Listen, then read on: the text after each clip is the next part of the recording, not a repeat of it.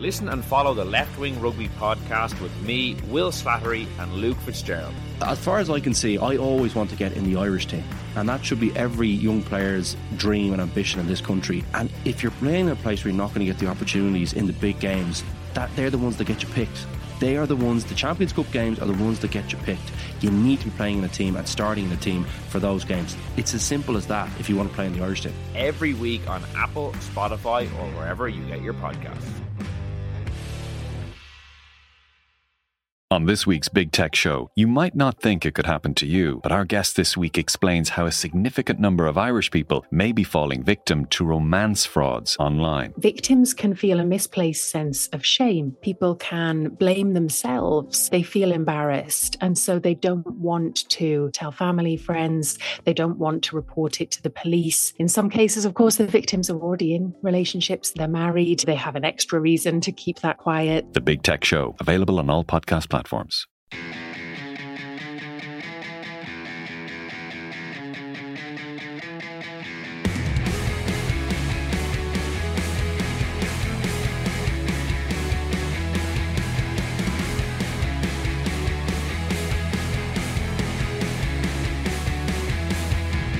Hello and welcome to the Throw In Independent.ie's GAA podcast. I'm Will Slattery and we have another great show for you today as we look back on yesterday's All Ireland Ladies football final as Dublin beat Cork to win back to back All Ireland titles.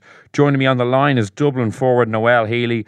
Noëlle, we'll start with the celebrations. Obviously, back to back champions. It must have been an amazing feeling, you know, in the team hotel with your teammates, your family, your friends, as you kind of look back and reflected on such a great achievement.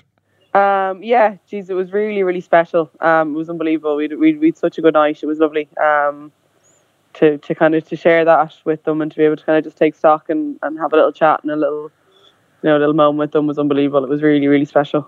Yeah, and I guess you know last year obviously it was probably very emotional winning the, you know the first All Ireland with this team. Uh, what what was it like this year? Did, did it feel uh, different at the final whistle? Was it a different sort of emotion? Yeah, we were actually saying saying that that like I think for a few of us, it probably hasn't properly sunk in yet. I think last year there was just such euphoria um, at the end, and then this year um, it was just like it was just such a tough battle, and to kind of to, to, to finally just get over that line and get and get that win, um, it's it was a very different feeling. It was yeah, I, I honestly don't know if it's properly sunk in yet. I think today when we just have a chat with amongst ourselves and properly take stock of it, it will probably sink in fully. But um, yeah, it, it was really really special. Yeah, yeah, it's interesting how you you kind of framed it there because I guess yeah, last year it was getting over the line for the first time, the monkey off the back. This year it was kind of like you know you had a job to do. You know, you guys were the favourites. You were probably expected to win. There was a back to back All Ireland title there for the taking, so it was probably a, a much different mindset maybe to what it would have been last season. Yeah, I think going in, I suppose we kind of said it all week that I, you know, going in as champions, it probably just gives you that little bit of confidence. It doesn't guarantee you anything at all, mm. um, especially when you're when you're when you're coming up against Cork. And um, yeah, it, it, I suppose it was difficult to kind of refocus in, but I suppose we, we've been lucky. We've been there the last five years that um, you know, there was a good chunk of us who, who were experienced with that and who had, who had experienced it before and kind of knew what to expect. Um, so from that point of view, you know, it was kind of just we we weren't that phased by it, but like going into an All Ireland final against Cork is kind of a different animal, and um, yeah, we, we you know we were we were just really focused on making sure that we got the performance and just stuck to our own game plan. And when it was going away from us, we were able to manage it um, a little bit.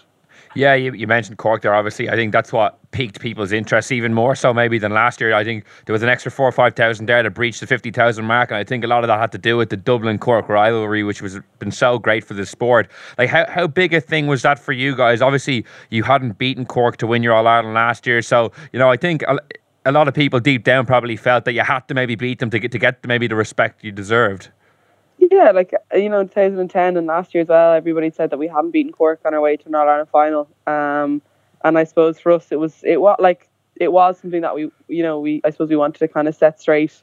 Um, look, we've absolutely massive respect for the girls, um, for the Cork girls. They're a phenomenal team. You know, the the the standards that they brought to ladies football over the last decade has been unbelievable, and you know they're the reason that the game is as popular as it is. Um, but yeah, I think you know having had those defeats to them um, over the previous years, and just because they're the team that they are, I think you probably you do want to kind of get get over the line against them. But um, you know, it's it's it's not to say that we had any grudge or anything against them. It was just that they're the standard bearers, and we kind of wanted to prove ourselves against them, I suppose. Yeah, and w- would the kind of Cork factor have been something that was talked about in the build-up, or was it kind of like an elephant in the room looming over everything that you didn't really want to speak about, or, or you just wanted to kind of concentrate in your own game? No, no, we absolutely addressed it. Um, I think I suppose last year we kind of expected to meet them. Um, on on route to a final, and we didn't the way that, that the draw went, and um, so I suppose this year we were kind of saying, you know, we'd it was it was the one it was the one it was the game that we wanted to prove ourselves. We have and we did address that. We said coming in that this was the game that we all wanted um, because it was. So there was no point in, in hiding away from the challenge at all.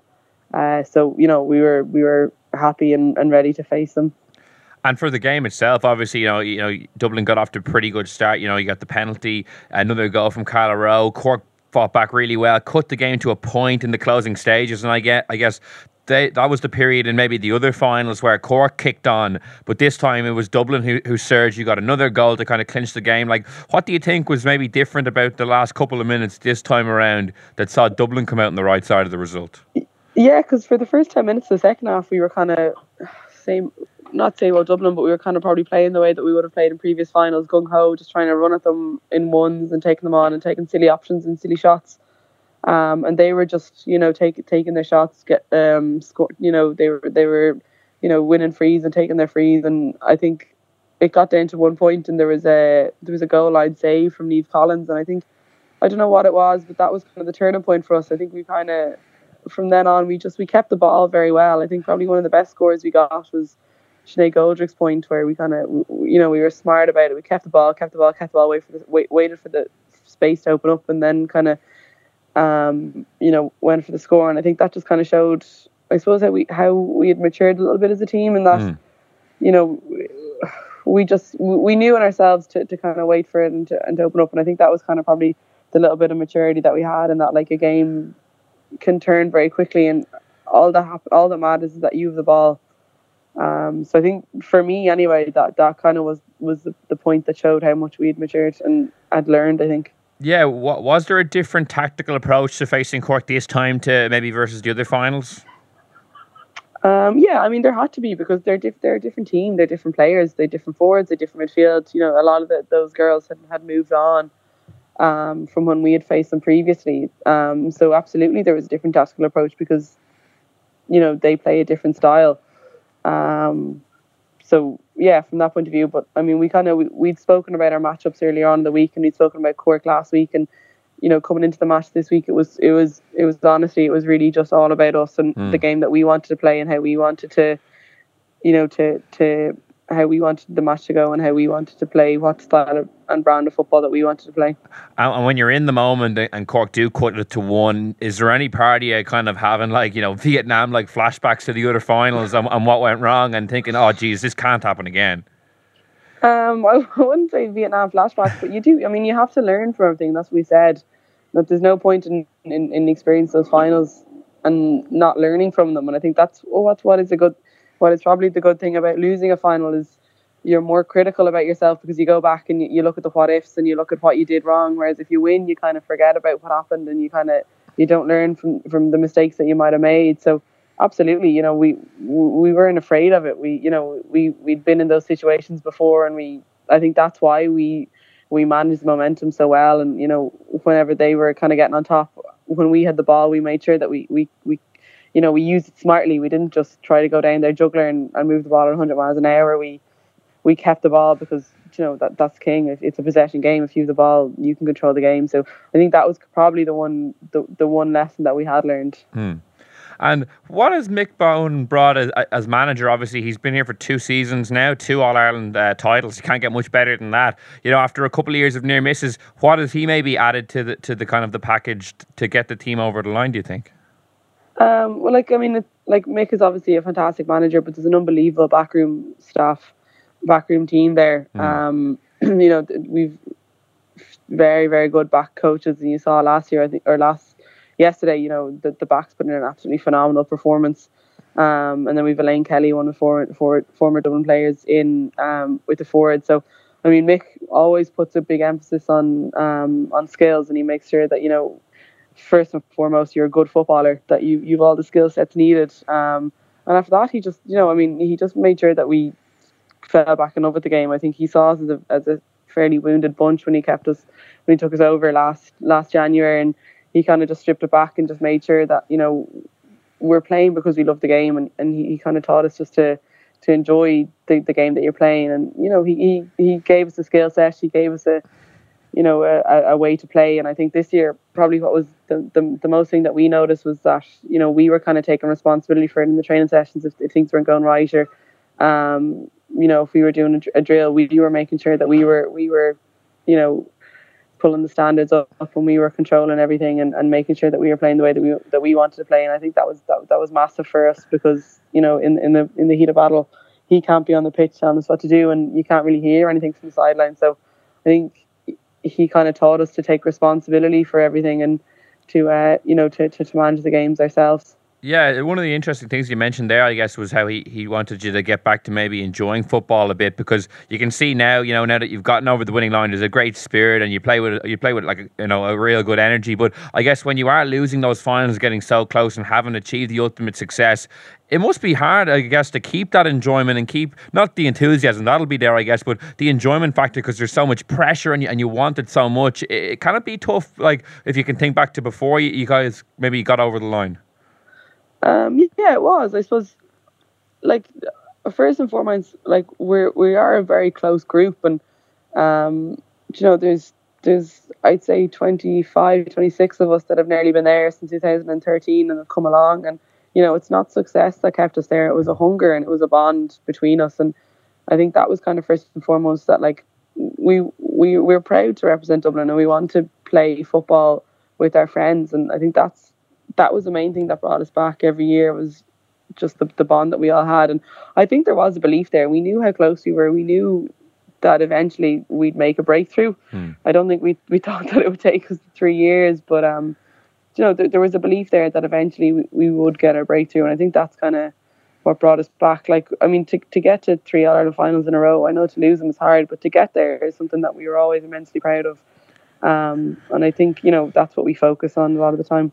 Yeah, I guess it's funny that a big part of the Dublin story has been like a documentary, the Blue Sisters documentary. It gave like such a great insight into the team and kind of to some of the personalities that we might have, I guess, know outside of their footballing careers. Like, how big an impact do you think that has had on the team? Because it was such a positive, I guess, it's such a positive reception. Like, was it something that you think has benefited the team overall?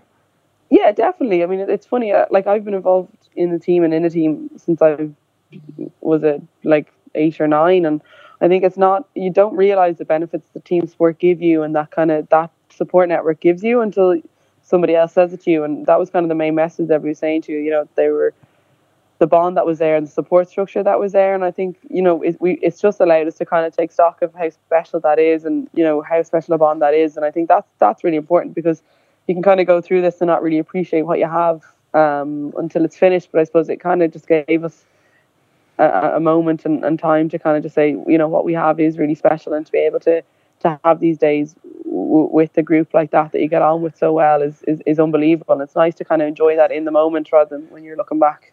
And it gives you maybe a bit of celebrity as well. a small bit, I think. Yeah, no, I mean, like there were some brilliant stories in that. Obviously, Sinead Finnegan and, and Nicole were, you know, were, were, were good enough and open enough to be able to share their story with us. And um, yeah, like I suppose, and it's good. Like it's it's not just for us; it's good for the sport in general. I think that ladies football kind of has that little bit of, I don't know, is it glamour, but definitely a, just a little bit of um, notoriety anyway. Yeah, like big time, and it's, it's going from strength to strength. Like to, to, to break the fifty thousand barrier, I guess. Obviously, you guys are so focused on the game that it probably is an afterthought. But now that you've come through the other side and you can reflect on the whole occasion, like it must be phenomenal to be able to say, "Well, you played in front of fifty thousand fans at Croke Park." Absolutely. I mean, to see the Cusack and the Canal End open was just like the upper tier was just unbelievable. It was kind of the first time we said that we walked around and we just really enjoyed the parade. Um, looking like you know, just soaking in the atmosphere, looking up and seeing how full Croke Park was, and you know the, the the vibe that was there was unbelievable. Like I was I was looking through the attendances since 2014 was the first year that we were there. I think it was 29,000 that year, and you know that was that was a big one. They they kind of just wanted to break the 30,000, and and to be now saying that you know, it's 50,000. I mean, they're getting very close to hopefully someday having a full Croke Park or at least having the 80,000 there. Yeah, because like at this stage, the ladies' football has become like, a, or the final has become like a kind of a trailblazing kind of women's sporting event. It's certainly in, in European standards, like uh, like how how big is it? You think to be a part of that movement? Because uh, like it's just going from strength to strength. Yeah, it's it's massive. I think like it's kind of it seems to be the sport that every young girl is playing at the moment. Um, you know, if you're if you're talking to anyone, they seem it seems to be the one that all the little girls are playing, and I think it seems to be a very very popular sport. And I think we need to like it. It is a brilliant sport. I mean, I think the skill set that involves and the, fitness that involves is is is massive. So I think you know I think ladies football need to make the most of it. Uh, yeah, and I think one thing that, that maybe I think adds to the popularity and uh, it kind of stuck out to me, in particular watching the final and versus maybe the Camogies final, is how the rules allow for a lot more contact. Like it's a lot more, I guess, like the game people are used to watching.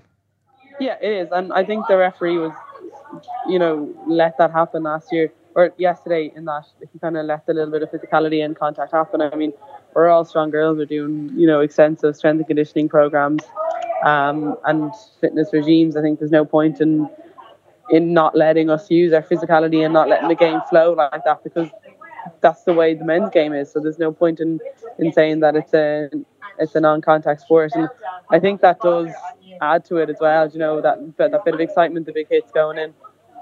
And I guess from the perspective of ladies football as a whole, like you know, obviously it'd be great to capitalize on the momentum of having such a big crowd there yesterday. Like, what what what do you think the future holds for ladies football, or what areas would you like to see maybe take another leap forward? I think in the league and, and the earlier stages of the championship, there there seems to be that disconnect between the, the you know the numbers that attend the final and then the numbers that are at the semi final. Mm. Like this year at the semi final, there was a double header. It was the two senior finalists playing, you know, one after another, and you know there wasn't a massive crowd at it. And I think something needs to be done to kind of promote those games and get people out to, to attending that to get the numbers up for that. And I think you know if if that can happen, it'll be a massive step. Mm. And from a Dublin perspective now, like I get the sense that you're, you're you're quite an ambitious group of girls that maybe like, would you like to maybe come into the space that Cork have occupied for the last ten years and go on a bit of a run and add multiple All Irelands now? Um, look, yeah, look. I think every team, every every year you set out in January, the goal is to, to get to Croke Park in September and to, to win. Um, and that'll be no different from us. It's it's not about stacking up all Ireland. It's it's you know every year is a new year and every game is a new game. And you know every time that you come out, you want to make sure that you're, you know, you're starting a new year ambitious. So you know, for us, it's not about back to backs or whatever. It's it's it's just when you start out, you want to you know you want to get to the end goal at the end of that season. Hopefully to, to you know another All Ireland final in Croke Park and and then hopefully to, to, to win it. Um, and just I guess the last question then, Noëlle, like what's what's the next you know couple of days like for you, in the next week or so? Like, you to, you know take some time off? You got how long will the celebrations go on for? Um, yeah, I, I, I, imagine I'd say it'll be a pretty busy week. Um, we have a hospital visits this morning, obviously, and the homecoming and Sylvester's, and then um, I'd say it'll be a bit of a party for the week anyway. Um, I think most of us are back in work on Wednesday or Thursday, but uh, no, I, I think it'll be I think it'll be a busy winter. Well, a much deserved few days off, Noëlle. Uh, thanks very much for joining us. Uh, congratulations and best of luck for the future. Thanks very much. Thank you. And that's it for this season on the Throw In podcast. Thank you so much for listening throughout the year. We'll see you again in 2019, but until then, you can subscribe to the podcast on iTunes, SoundCloud, or listen on independent.ie. So until next year, thanks for listening and goodbye.